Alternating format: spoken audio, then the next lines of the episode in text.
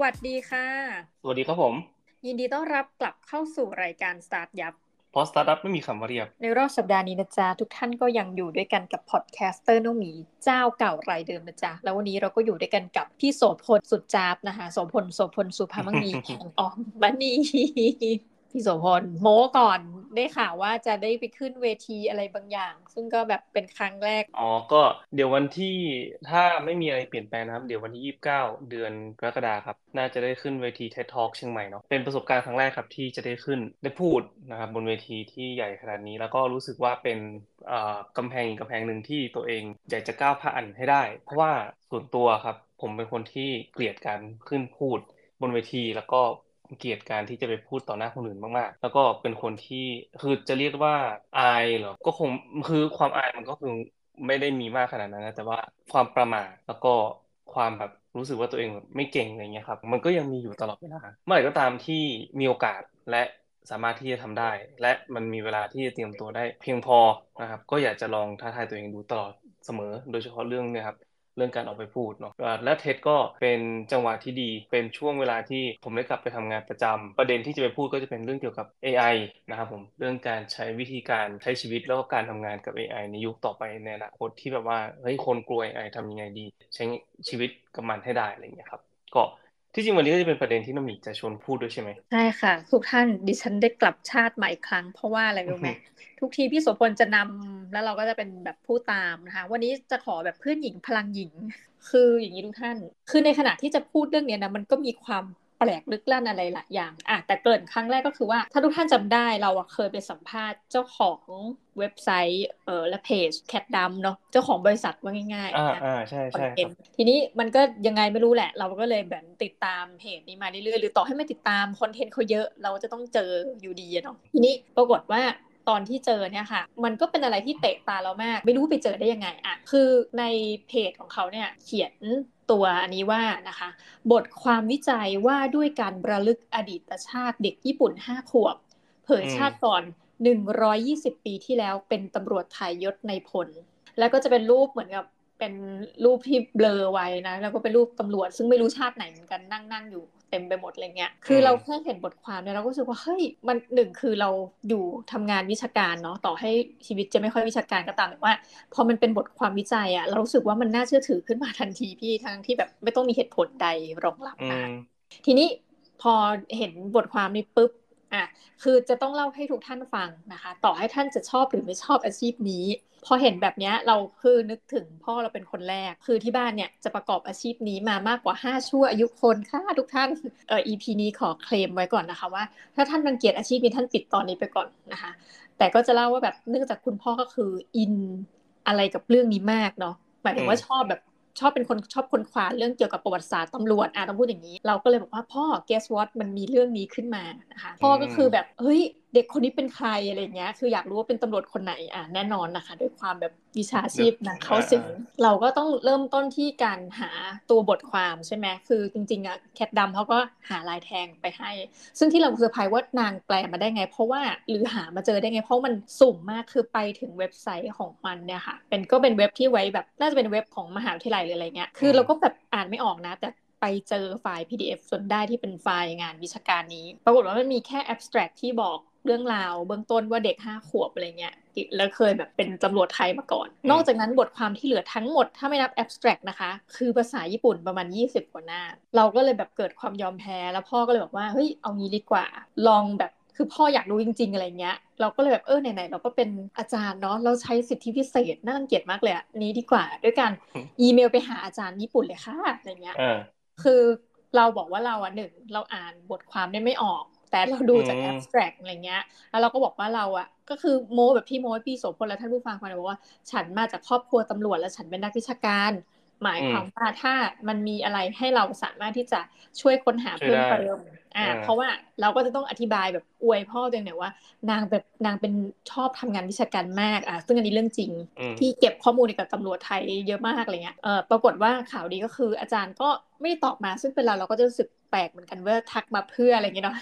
เราก็แบบจะทำยังไงดี เพราะรู้สึกว่าพ่อเนี่ยยังติดใจกับเรื่องนี้มากค่ะ ก็เลยตัดสินใจว่าเราเนี่ยได้ทดลองใช้ Chat GPT มาสักชั่วขณะหนึ่งในชีวิตแล้วแหละมันก็คือได้โอกาสเราก็เลยลองแบบเอามานั่งแปลดูนะคะ ซึ่งปรากฏว่าการแปลโดยที่ไม่เสียเงินเนี่ยมันรู้สึกมันเหนื่อยมาก อันนี้เหนื่อยจริง 20 หน้าเนี่ยคือต้องบอกทุกท่านว่าถ้าท่านยังไม่เคยใช้เนาะไอตัว Chat GPT มันก็เป็นแบบ power by AI นะคะเป็นอัจฉริยะมีอัจฉริยภาพ แล้วตอนนี้เป็น Chat GPT รุ่นสีอะไรของนางแล้วเนาะอ่าที่ชื่อว่า Open AI นะคะ คุณไปหาดู OpenAI ก็จะเจอ คือเราเป็นเหมือนกับ member อยู่แล้ว แต่เราไม่ได้จ่ายเงิน แล้วเราก็รู้สึกว่ามันช้าจังเลย ก็เลยแบบคิดในใจ ปกติคือขี้งกมาก แต่คิดว่าเฮ้ย มันน่าจะลองสักตั้งว่าลองจ่ายดูทันใดนั้นเองก็รู้สึกว่าเออพอจ่ายแล้วเนี่ย มันก็รู้สึกแหมแปลเร็วขึ้นเชียวนะ แต่มันก็ยังไม่สมบูรณ์ คือหมายความว่าให้ทุกท่านนึกภาพนะ 20 หน้าเนี่ย ไม่ใช่ว่าเราใส่ 20 หน้าแล้วมันแปลให้เลยนะ มันต้องใส่ไปทีละประมาณ2 3ย่อหน้า แล้วแต่อารมณ์ของมันด้วยนะเฮ้ยมันมีแบบอาการดื้อของมันด้วยนะแปลกมากเลย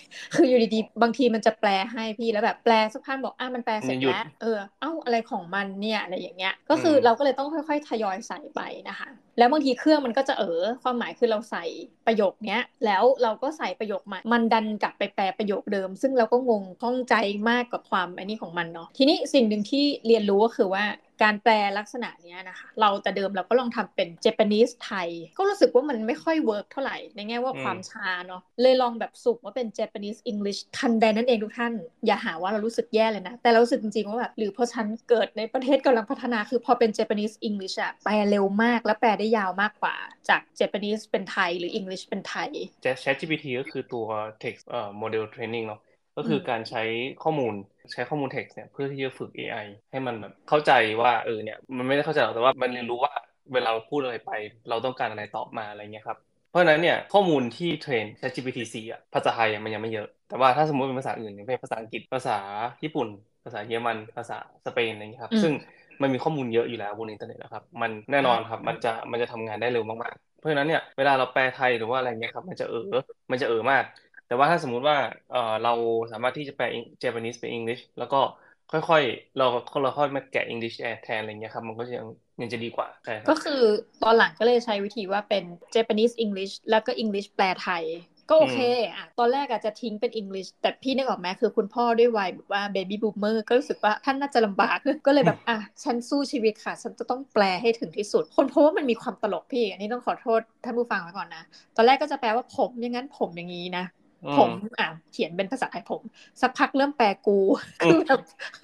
นึกในใจว่าแบบใครไปแบบใส่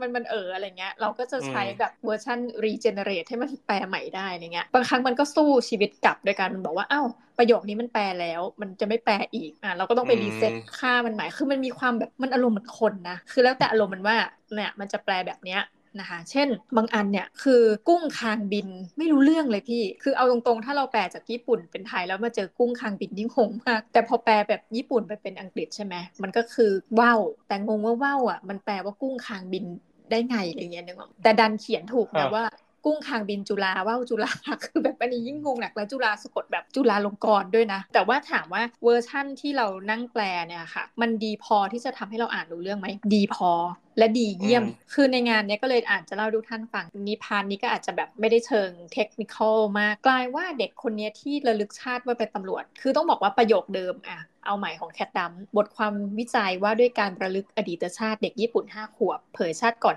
120 ปีที่แล้วเป็นตำรวจไทยยศในพลจบอะและประเทศไทยเราก็รู้กันอยู่ทุกท่านจะกี่ปีก็ช่างเหอะตำรวจไทยบางทีแบบมีกัน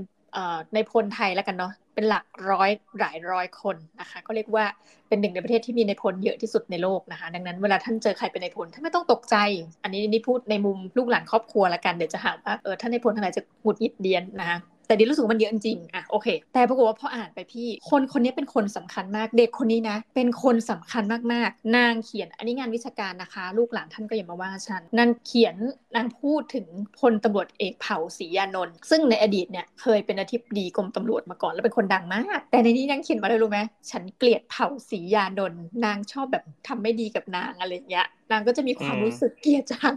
หรือชอบ แล้วนางก็บอกว่าเอาจริงเนี่ย คือด้วยความที่เราอยู่ในเหมือนกับครอบครัวเนี่ยเนาะวิธีการที่เด็กคนนี้อธิบายอะ่ะมันเป็นวิธีการที่อธิบายถึงวิชาชีพนี้จริง ๆ ยกตัวอย่างเช่นตำรวจเนี่ยเขาจะขิงกันด้วยคะแนนที่เขาสอบเข้าอะเด็กคนนี้ก็จะแบบพูดถึงพลตำรวจเอกสวัยสวัยแสนยากร ซึ่งแบบเอ้ยเราแบบ ได้ไงอะไรเงี้ยนางก็บอกว่านางเป็นเพื่อนกับพลตำรวจเอกสวัยแล้วนางก็อธิบายว่าตอนที่นางสอบเข้าอะนางเคยได้ที่หนึ่งแล้วก็คนนั้นคนนี้ก็เคยได้ที่หนึ่งเหมือนกันอะไรเงี้ย ซึ่งอะถ้าในมุมเราอย่างพ่อเราก็จะอวยตัวเองตลอดเหมือนกันว่า พ่อเคยสอบได้สูงสุดคือที่ 16 ของรุ่น แล้วเขาก็จะเปลี่ยนที่นี่ก่อนมันก็เป็นเหมือนเป็นสิ่งที่เขาจะเมมเมมกันบ้างว่าเขาสอบอะไรได้ที่เท่าไหร่อะไรเงี้ยเอออย่างแบบเพื่อนพ่อบางคน ซึ่งปัจจุบันก็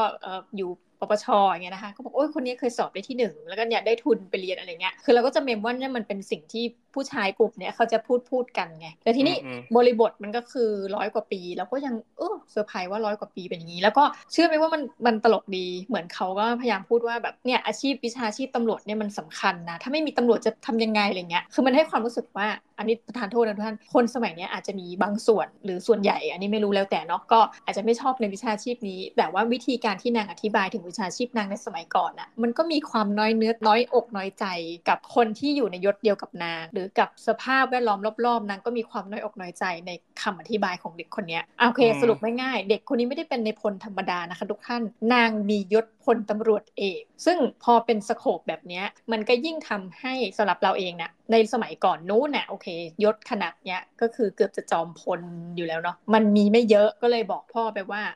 คือเขาเกิดคือมีอยู่อันนึงเขาสามารถระบุได้เลยนะว่าเขาเกิดวันที่เดือนพุทธศักราชอะไรอะไรเงี้ยซึ่งสำหรับเราเนี่ยถ้าใครมีเอกสารตัวเก่าๆวงเล็บถ้ามีนะคะเนื่องจากประเทศเราเนี่ยรุ่นโบราณเขาอาจจะไม่ค่อยนิยมในการเขียนไม่เหมือนจีนเนาะหลักฐานทางอักษรนี่จะหายากมากและที่ยังเก็บไว้ ก็รู้สึกว่าถ้ามีเอกสารเหล่านี้มันจะหาได้เลยว่าคนคนนี้เป็นใคร แต่เชื่อไหมว่า อันนี้อ่านไม่จบกันทุกท่านคือเร็วๆ ก็เหมือนกับว่าเเขาก็ยัง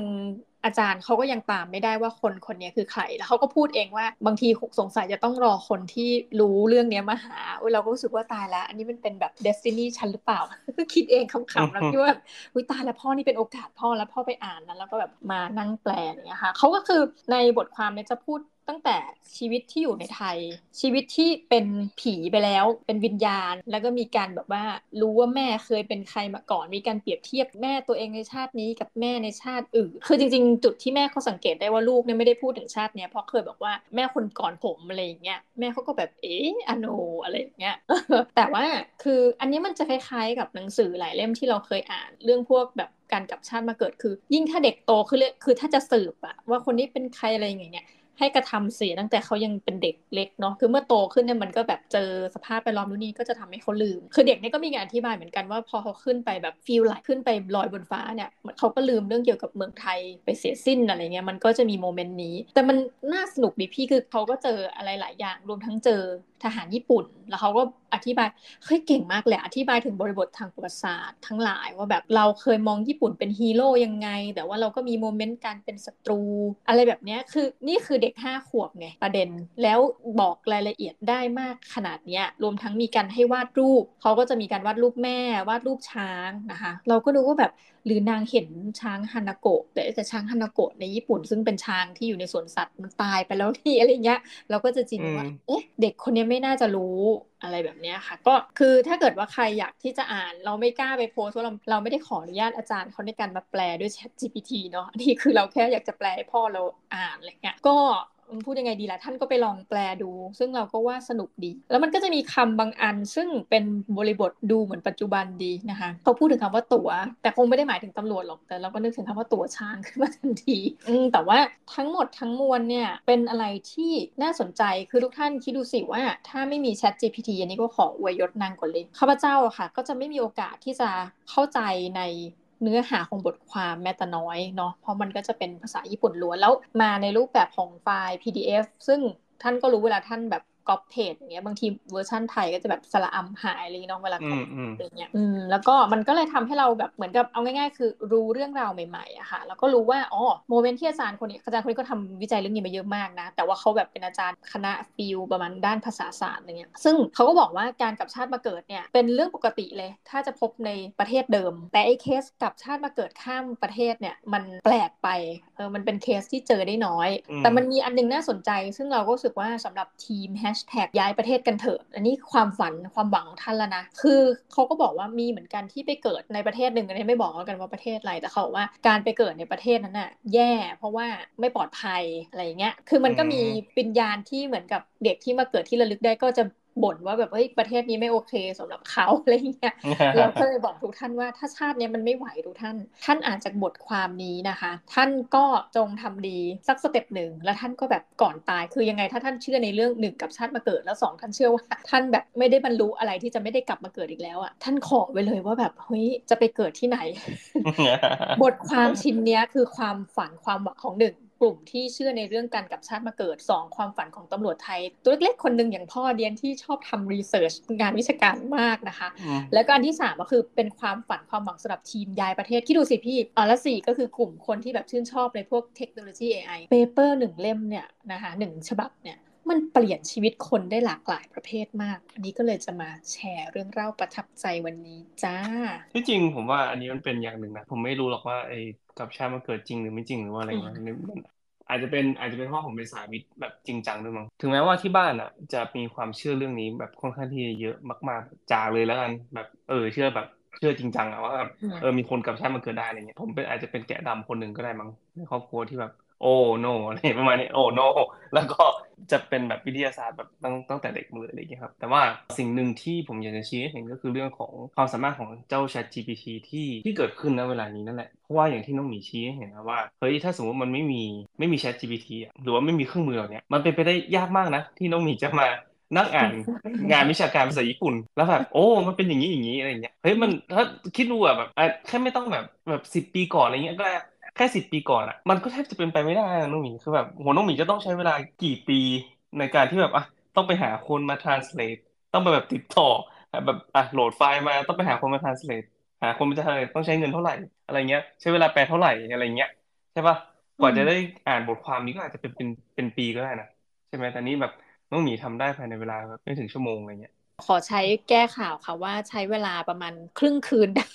เอาครึ่งคืนอะครึ่งคืนเอาไม่เร็วไม่เร็วขนาดนั้นอะเอาไม่เร็วขนาดนั้นใช่ไหมแต่ว่ามันก็ถือว่ามันเป็นก้าวสำคัญของเทคโนโลยีที่กำลังจะเปลี่ยนโลกของเราพอสมควรนะเราพูดถึง AI อะไรต่างๆ ที่เกิดขึ้นณเวลานี้อะไรเงี้ยครับไม่ว่าจะเป็นกราฟิกเนาะ Midjourney ที่อย่างพวกแบบ DALL-E อะไรเงี้ยครับที่แบบวาดรูปจากคำสั่งที่เราป้อนเข้าไปใช่ไหมว่าอยากให้วาดรูปผู้ชายใส่ชุดแพนด้าอะไรเงี้ยหรือไม่ก็การ AI generate เสียงอะไรเงี้ยครับ ซึ่งต่อไปก็เราก็จะเห็นบทเพลงที่ generate ด้วย AI มากขึ้นก็คือว่าตอนนี้อย่าง Spotify อะไรเงี้ยครับ ก็เริ่มมีการเช็คว่าไฟล์ที่อัปโหลดขึ้นมาครับ ถูก generate ด้วย AI หรือเปล่าเพราะว่าตอนนี้เขามีการเทรน AI เพื่อที่จะสร้างmusic ก็คือแบบให้ AI เนี่ยไปเรียนรู้บทเพลงจากนักร้องแบบหลายแสนหลายล้านเพลงอะไรเงี้ยครับเพื่อที่จะมา generate เพลงของตัวเองอะสมมุติว่าผมบอกว่าอยากได้เพลงทำนองร็อกเอ่อเนื้อหาประมาณอกหักท่ามกลางสายฝนอะไรเงี้ยมันก็จะไปสร้างเพลงขึ้นมาให้ได้ อะไรประมาณนี้ ก็จะมีดนตรี tempo มาเสร็จคนก็จะไปอัปโหลดบน Spotify อะไรอย่างงี้หารายได้ ต่อไปก็จะมีเรื่องของโมเดล AI เนาะที่เป็นเขาเรียกว่า generative AI ที่เป็นเป็นตัว AI ใช่ไหม ที่แบบไปเป็นดาราหรือไปเป็นเซเลบอะไรเงี้ยครับ ซึ่งอันนี้อันนี้เราก็จะมีอีกแบบหนึ่งเนาะคือแบบตอนเนี้ยทุกอย่างมันเหมือนเริ่มต้นอะแล้วก็ทุกคนก็เริ่มตื่นกลัวกลัวไปหมดเลยว่าแบบเฮ้ยแบบจะเกิดอะไรขึ้นอะไรเงี้ยครับ อย่าง ใช้ GPT อะไรเงี้ยอย่างมหาลัยเองครับ หลาย ๆ ที่ก็เริ่มแบนถูกไหมหลาย ๆ ที่ก็เริ่มแบนบอกว่าไม่ได้นะมันเป็นเครื่องมือที่จะพาเด็ก ๆ ไปสู่แบบการขี้โกงการนู่นนั่นนี่อะไรเงี้ยครับซึ่งก็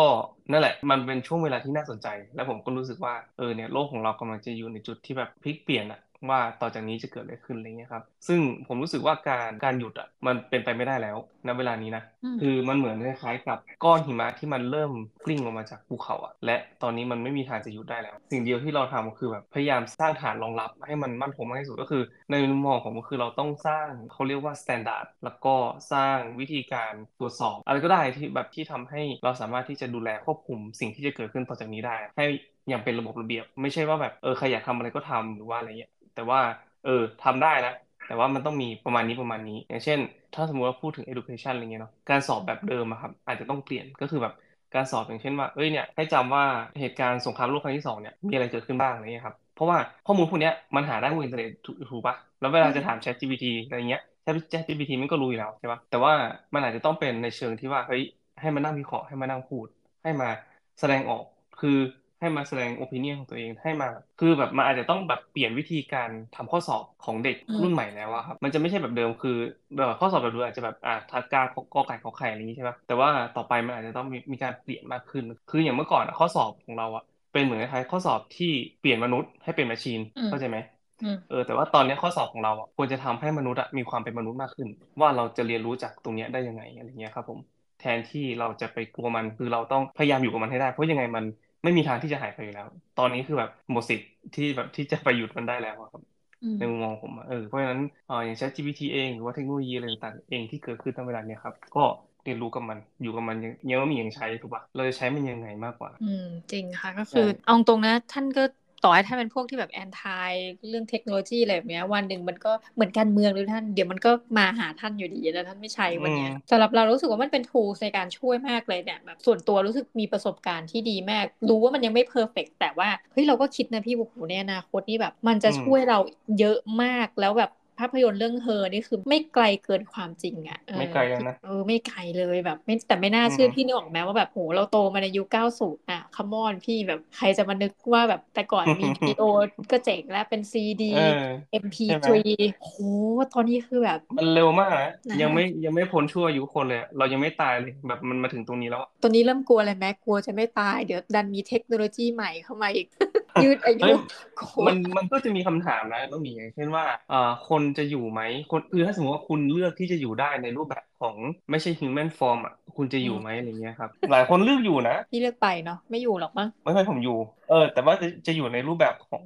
เขาเรียกว่าไงดิจิตอลผมเลือกอยู่นะ ผมอยากรู้ว่าไอ้โลกมันจะแตกยังไงอะเออคือสุดท้ายแล้วอะสุดท้ายแล้วไม่ว่ายังไงก็ตามอะโลกมันจะแตกในในมองผมนะสุดท้ายแล้วยังไง มนุษย์ไม่มีทางจะอยู่บนโลกนี้ได้ ไปอีกคือแบบโอ้ผมรู้สึกว่าแค่หมื่นปีหรือว่าสองสามหมื่นปีนี้ก็ถือว่าเจ๋งแล้วนะถ้ายัง continue in this course นะคือแบบยังทำลายป่ายังลุกลานธรรมชาติหรือว่าอะไรเงี้ยไม่สามารถที่จะฟื้นคืนได้จากตรงเนี้ยแล้วยังมุ่งหน้าไปทุนนิยมแล้วก็ผลิตขึ้นมาเรื่อยๆเนี่ยโลกนี้สุดท้ายมันจะ sustain human life ไม่ได้ sustain ชีวิตทั้งโลกไม่ได้ ยังไงก็ตาม เพราะนั้นผมแค่อยากจะรู้ว่าปลายทางสุดท้ายแล้วว่ามันจะเป็นยังไงวะอะไรเงี้ยครับแค่นั้นแหละอยากจะอยู่แบบเป็น digital form จนถึงตอนนั้นอะอะสุดท้ายแม่งแบบมึงปิดสวิตช์เอาโอเคจะจบอะไรอย่างงี้ใช่ปะมันอาจจะมีใครหลายคนที่เดาถูกก็ได้ ถ้าจำไม่ผิดจะเป็นหนังสือของเวอร์ชัน ผู้ใหญ่ของ Roald Dahl ที่เขียนว่าเราสามารถเหมือนในนั้นจะเป็นดวงตาอย่างเดียวหรือสมองเดียวเนี่ยจำเนื้อหาไม่ได้มาก แล้วก็มีอารมณ์ความรู้สึกแต่ทำอะไรไม่ได้เนื่องจากเป็นก้อนอยู่อยู่อยู่นะฮะแต่อีกอันหนึ่งก็คือน่าจะเป็นหนังสือของไอแซคอาซิมอฟทั้งหมดนี่คืออ่านตอนเด็กนะก็เลยจำได้ไม่มากแต่ว่า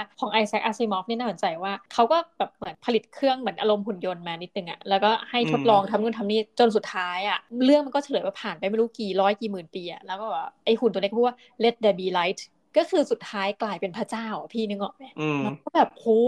พอเจ๋งมากนะแต่ไม่แน่ทุกท่าน ตอนนี้เราอาจจะอยู่ในโลกของ The Matrix ก็ได้ คือทุกอย่างเป็นไปได้แหละ เราก็ไม่รู้หรอกจริง ๆ นะคือมันไม่มีคำตอบ เพราะฉะนั้นอย่าไป